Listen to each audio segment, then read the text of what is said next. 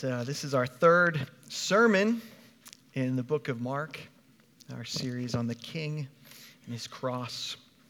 So, turn with me as we read Mark chapter 1. We're going to do most of the second half, but uh, we already had a few of those verses uh, preached on last week.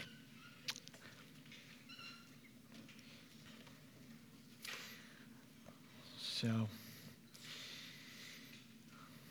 I think uh, in your sermon outline, they're a little removed. I didn't print it all out, but if you have your Bibles with you, your phone, we're going to start Mark 1 21.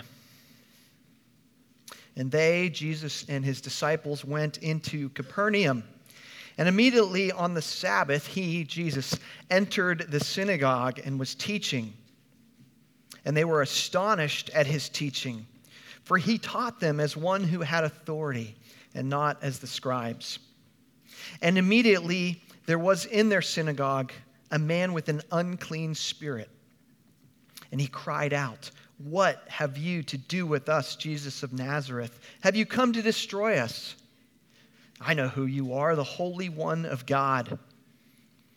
But Jesus rebuked him, saying, Be silent and come out of him. And the unclean spirit, convulsing and crying out with a loud voice, came out of him. And they were all amazed, so that they questioned among themselves, saying, What is this? A new teaching with authority. He commands even the unclean spirits, and they obey him. And at once his fame spread everywhere throughout all the surrounding region of Galilee. And immediately, remember, Mark's favorite word here. Immediately he left the synagogue and entered the house of Simon and Andrew with James and John. Now, Simon's mother in law lay ill with a fever, and immediately they told him about her. And he came and took her by the hand and lifted her up, and the fever left her, and she began to serve them. That evening at sundown, they brought to him all who were sick or oppressed by demons and the whole city was gathered together at the door. And he healed many who were sick with various diseases and cast out many demons. And he would not permit the demons to speak because they knew him. Jump down five verses, verse 40. And a leper came to him, imploring him, and kneeling, said to him, If you will, you can make me clean. Moved with pity, he stretched out his hand and touched him and said to him, I will be clean. And immediately the leprosy left him and he was made clean. And Jesus sternly charged him and sent him away at once and said to him, See that you say nothing to anyone, but go, show yourself to the priests, and offer for your cleansing what Moses commanded for a proof to them. But he went out and began to talk freely about it and to spread the news so that Jesus could no longer openly enter a town, but was out in desolate places, and people were coming to him from every quarter. The grass withers and the flower falls, but the word of the Lord endures forever. Let's pray. Almighty, eternal, and merciful God, your word is a lamp unto our feet and a light to our path open and illuminate our minds that we may purely and perfectly understand your word and conform our lives to it through Jesus Christ, our Lord. Amen. The great writer and humor columnist Dave Barry tells about when he went to a baseball game one time with a, a bunch of other writers. And a couple rows in front of them, a famous actor at the time his name was David Burney, uh, sat. And there was a woman sort of sitting in between them who recognized this actor. She got very excited and she wanted to get his autograph. So she turned around and asked for a pen from his row and leaned up and got the autograph and then handed the pen back to Stephen King. like the most recognizable and uh, famous horror fiction writer of all time. But he had his baseball hat on, and she didn't even notice. Sometimes famous people want to move around in secret and not be recognized, right? The, uh, the burden of the millionaire movie star or athlete or actor is that while they usually crave fame and people's attention and recognition, that when they're not performing, maybe they want to have uh, a private life. And that's kind of hard to do when you're being chased by paparazzi or constantly asked for pictures or autographs. I remember being in Colorado skiing with my brother and a few other friends, and we were at breakfast at a resort, and I looked over, and uh, Justin Leonard, who, if you're a golfer or a golf fan, you know who that is, uh, he was sitting there with his family. And so I'm nudging my brother, saying, We got to get a picture. You know, my father in law, my brother in law, they would love that. We got to we got to get over there. And he said something to the effect of, Settle down. He just wants to eat his breakfast with his family, go skiing. Famous people just want to be left alone. Okay, fair enough. In today's passage, Jesus is somewhat dealing with this. Jesus is interrupted sort of everywhere he goes. Uh, whether he's in church or in someone's home or out on the streets walking around, he's accosted. And he responds to everyone who comes to him graciously and compassionately. And he does some pretty miraculous things. Things that get him famous, things that get talked about, that sought out. The kind of the ancient world's version of going viral. It's out there. People are starting to know who he is. And in the midst of all that, he gives this command not to tell people about what he's done, to not spread things. He doesn't want the hype and the fame. He wants to be able to go where he needs to go without a big crowd. And it's, it's not that he's a celebrity and that he just needs peace and he's annoyed by the unwashed masses. Right? He has deeper reasons.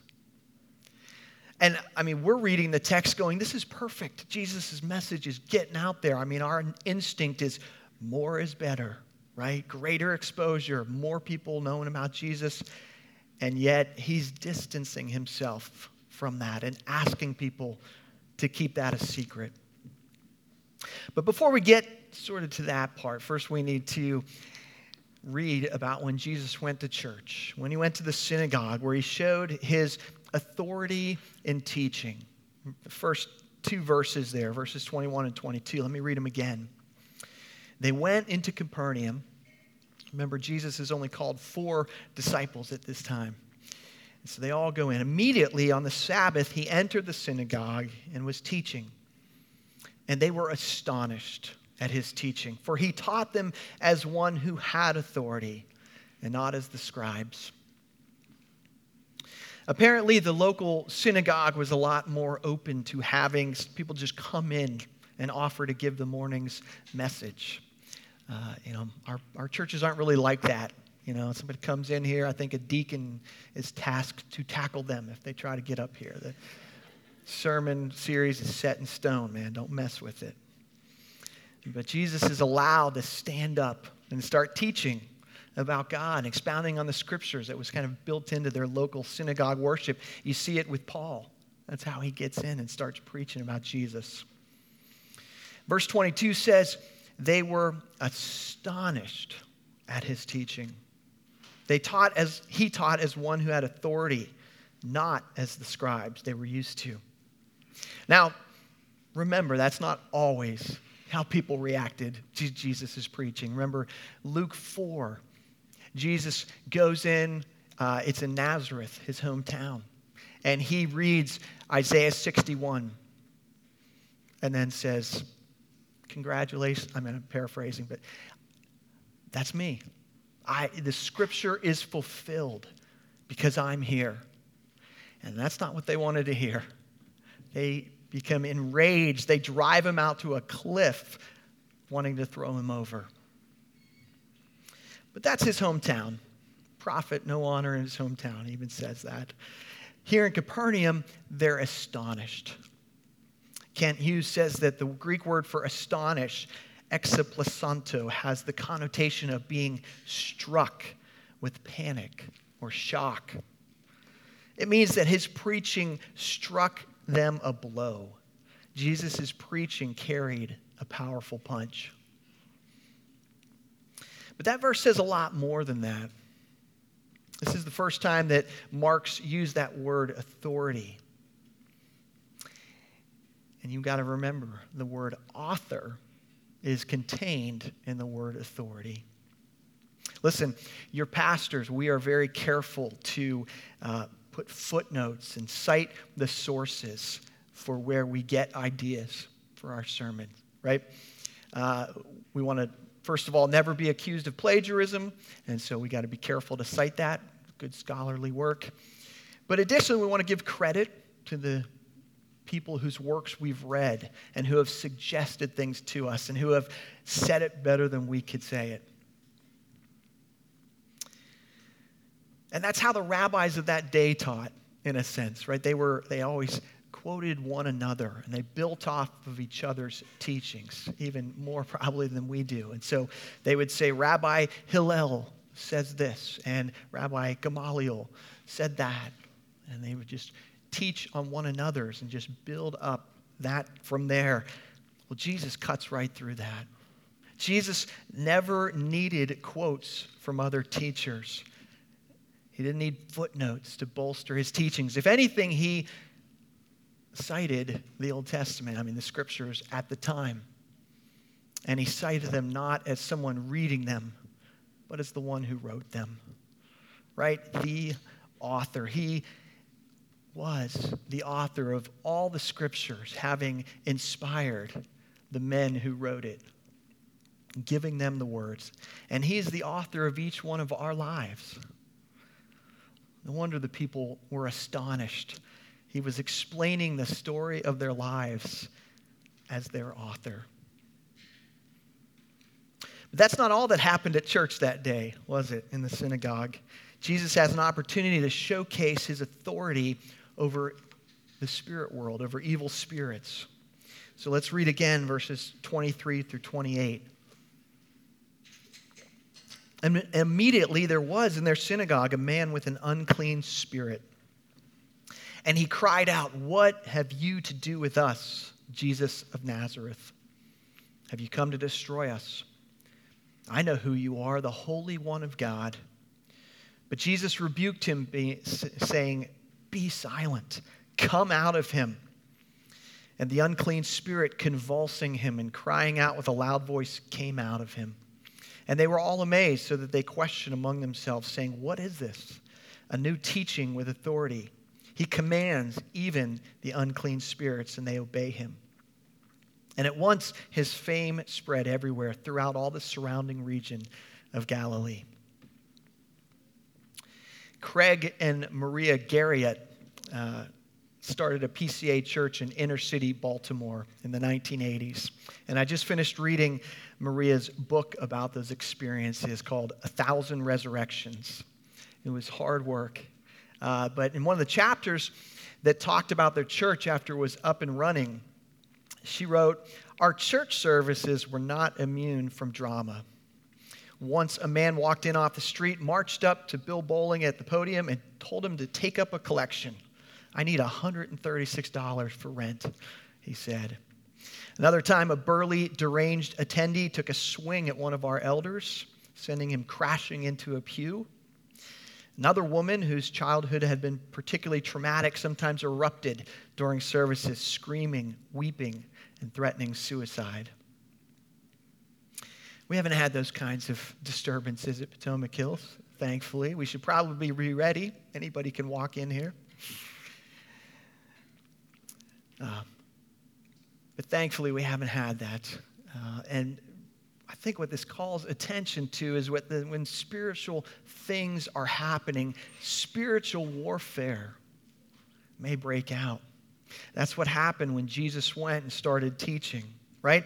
Evil spirits react to the presence of good and of God. And Jesus is there. They don't like being challenged. R.C. Sproul said that there are very few references to demonic activity in the Old Testament, and really few uh, recorded instances in later church history. However, while Jesus was on earth, it's safe to say all hell broke loose. Satan ramped up his attacks when Jesus came in the flesh, right? Jesus bringing the kingdom of God. Satan wasn't just going to roll over and admit defeat. And while Jesus' divinity was veiled, and so people didn't usually recognize him, the demons knew exactly who he was, right? Jesus of Nazareth. They know his name. We know who you are, the Holy One of God. But demons aren't omniscient. They don't know all things. They don't have special prophetic knowledge of the future. And so they ask, Why are you here? What do you want from us? Are you coming to destroy us? But this isn't a conversation, this isn't a negotiation, right? Shut up and get out is about all they get from Jesus. The demon pitches a fit, makes a lot of noise, but he has no choice but to obey and flee. Without actually saying it, Jesus is making a strong claim here to divinity. Right? I mean, who has authority over the spirit realm? Only one who is stronger than them spiritually. You do not want to try to cast out a demon without knowing whether you're actually spiritually strong enough to do it. Just look in Acts chapter 19. Ask the seven sons of Sceva who tried it.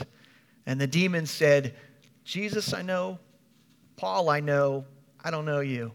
He comes out and beats them all. But Jesus can free anyone from their bondage, no matter how serious, because he has complete authority over every spiritual being. So now that we know that Jesus had authority in teaching and authority in the spirit world, we move into two stories of this man who had no medical training or no tools and yet had authority over disease. So the first story there, the first part of that, verses 29 through 34. Immediately, he left the synagogue and entered the house of Simon and Andrew with James and John. Now, Simon's mother in law lay ill with a fever, and immediately they told him about her. And he came and took her by the hand and lifted her up, and the fever left her, and she began to serve them. That evening at sundown, they brought to him all who were sick or oppressed by demons and the whole city was gathered together at the door. And he healed many who were sick with various diseases and cast out many demons. And he would not permit the demons to speak because they knew him. All right. How many of you thought all of the apostles, all the disciples were single guys following Jesus around? You maybe missed this little detail that Paul had, I mean, uh, Peter had a mother in law. It's meant he had a wife. She's not mentioned. But I can just imagine Simon Peter talking to his wife. Okay, honey, I'll tell Jesus about your mom being sick.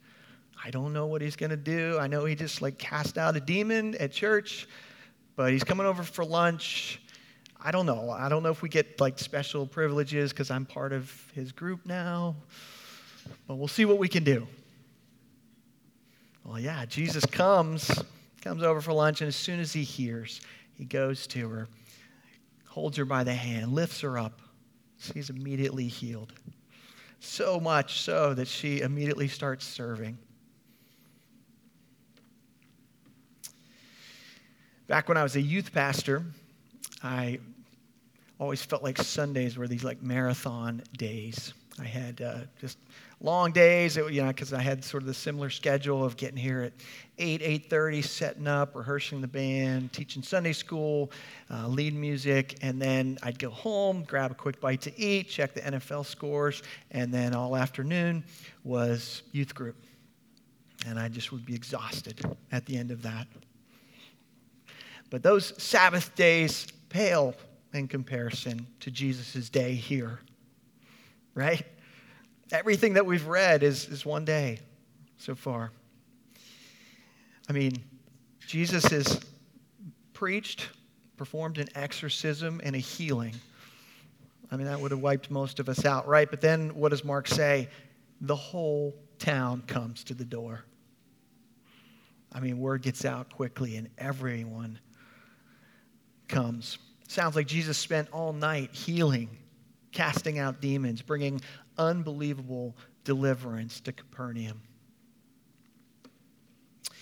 So the text moves from a simple case of a fever to the most dreaded disease of that time. So jump down to verses 40 through 45. And a leper came to him, imploring him and kneeling, said to him, If you will, you can make me clean.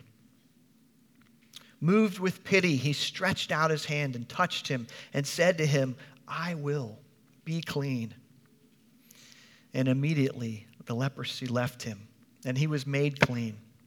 And Jesus sternly charged him and sent him away at once, and said to him, See that you say nothing to anyone but go, show yourself to the priests, and offer for your cleansing what Moses commanded for a proof to them. But he went out and began to talk freely about it and to spread the news so that Jesus could no longer openly enter a town, but was out in desolate places, and people were coming to him from every quarter. I think we tend to think of leprosy as just a skin disease. It's it was a lot more serious than that. It was a disease that attacked the blood, and the flesh, and the bones and, until the person became numb and lost sensation in their limbs. Leprosy was basically incurable at the time, so that even though the person lived, they were treated as if they had already died. In fact, later in the Middle Ages, the priests would read the burial rites over someone who had just been diagnosed as a leper. And so they were sent away from society to be quarantined, right? Living in leper colonies. They were so contagious. Um, they were required to ring a bell and yell unclean if they came upon healthy people. And they had to keep a stone's throw distance, or there would be a stone thrown at them. So a leper comes to Jesus he breaks the law by coming close, kneeling in front of him. He was so desperate to be healed, Mark uses the verb implored, right? He begged him urgently. And Jesus could have just spoken the man's healing, right? But he touches him because he's moved with pity, the text says. How like our compassionate Lord, to reach out and touch this man who probably hasn't felt a human touch in years. And what's supposed to happen when a clean person touches an unclean person? They become unclean, right? But with Jesus, the natural flow of things is reversed. The man is clean. And so now, after showing himself to a priest, what the law prescribed, he was free to go find his family and hug them and reunite and go back to the community and go plug back into his life that he had lost. He was really brought back from the dead in many senses. This man's life was totally changed. But the text says that Jesus sternly charged him not to tell anyone, right? It wasn't just a passing suggestion. Jesus does not want his identity revealed ahead of his timing. His movement becomes restricted once everyone finds out about him. People start this buzz about who Jesus is. Assumptions are drawn that he's a, probably a political leader, right? The great misunderstanding of who Jesus was, that he was there to throw off the Roman captivity. And so people are misled. Not to mention that every leper in the countryside would have headed to where he was. People do flock to him. Verse 45 says he could not openly enter a town, he couldn't move at his own pace. The man who had been healed of leprosy can't help it, can he? Imagine being removed from society, your family, everybody that you love because of this awful, disgusting skin and full body disease that everyone freaks out when they see you. And Jesus totally changes his life. I could see why he couldn't keep silent about that. We are like that leper in the sense that we have a disease that affects all parts of us. It makes us unclean, it makes us numb, it progressively makes us more rotten and more cut off from the rest of humanity. The disease we have is called sin. Romans chapters 1 through 3 lay a great theological understanding of that. It says that it's just rampant in all humanity. All have sinned. None seek God. No one does good. Our throats are an open grave. Feet are swift to shed blood. It's a dark picture of who we are by nature. And so leprosy is this powerful symbol of moral depravity that we sin and resist the Lord, it takes hold in every part of our being and eats away at us until we're a shell of the person that we used to be. And actually, disease isn't really accurate because that sort of implies that it's something that came on us and we, we don't want it. Because by nature, we want that. We want to be enemies of God. We, we enjoy our sin. We crave unrighteousness by nature. But Jesus has the authority to cleanse you, to cleanse us, to heal us, to forgive even the vilest sin that you've committed. As you keep reading in Romans, Romans 5, 8, 9. But God shows his love for us in that while we were still sinners, Christ died for us. Since therefore we have now been justified by his blood, much more shall we be saved by him from the wrath of God. Now, your sin and my sin were a lot more costly for Jesus to heal than the leprosy because sin has a spiritual element that leprosy does not. And the penalty for sin is death and hell and separation from God. And God is holy and just can't overlook that. Someone has to pay the price for that sin. So Jesus gave up his life in exchange for ours.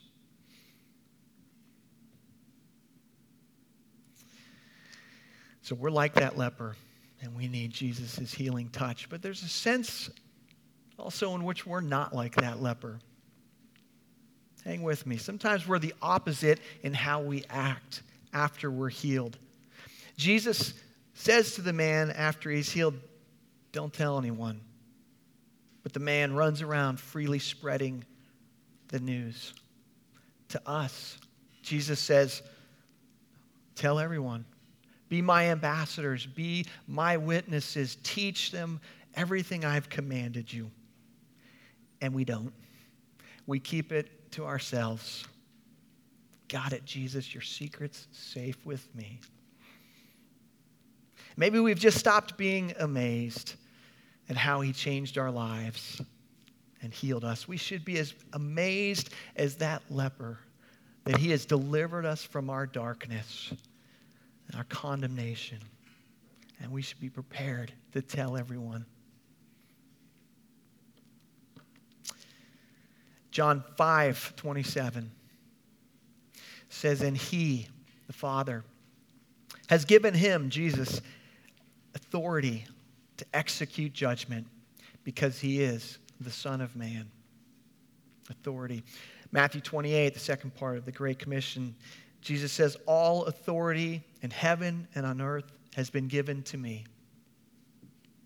If we read the gospel accounts as accurate historical records, which we do here, then we're compelled to see Jesus as fully God,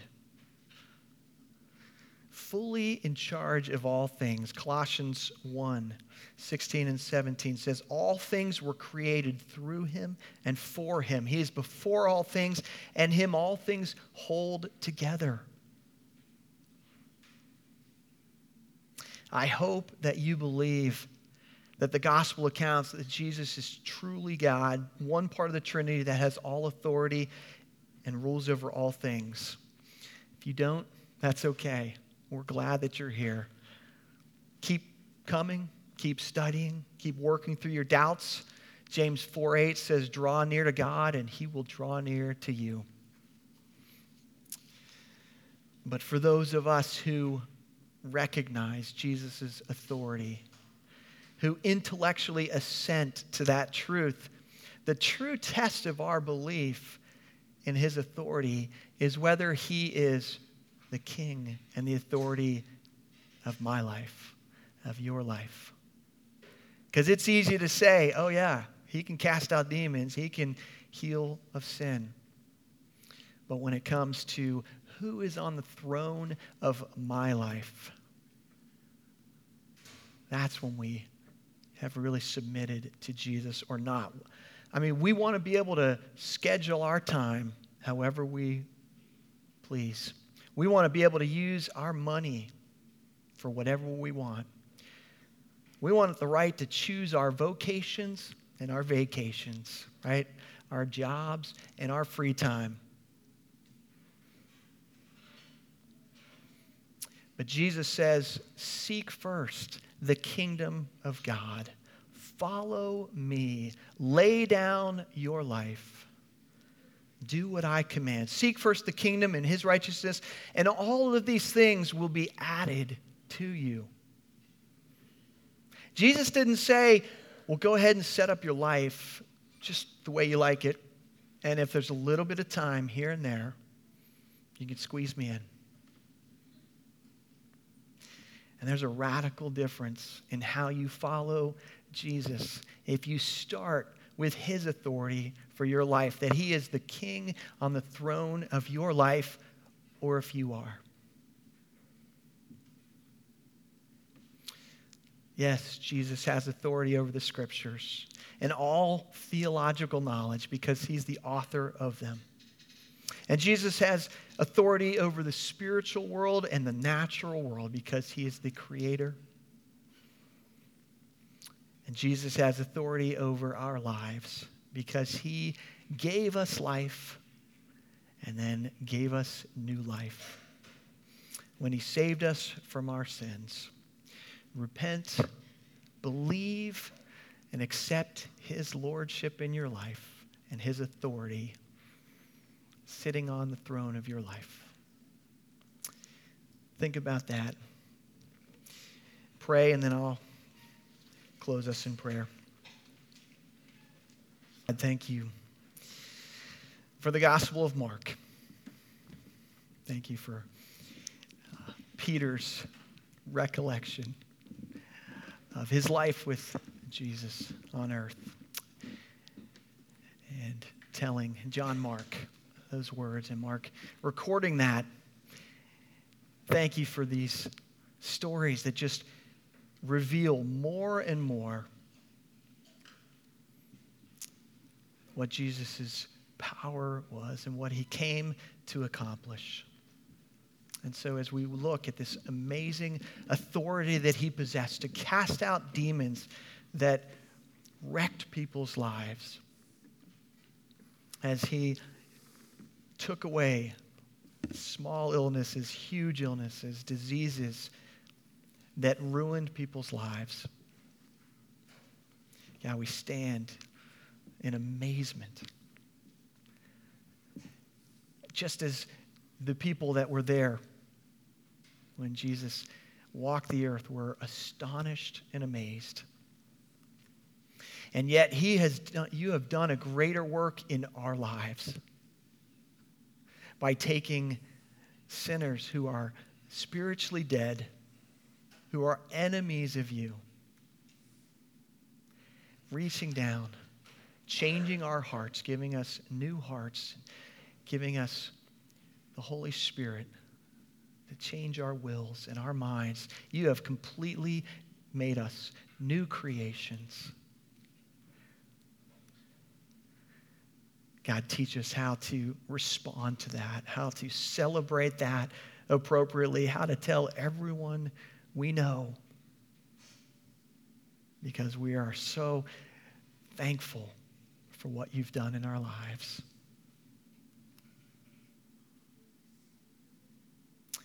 We ask all these things in Jesus' name.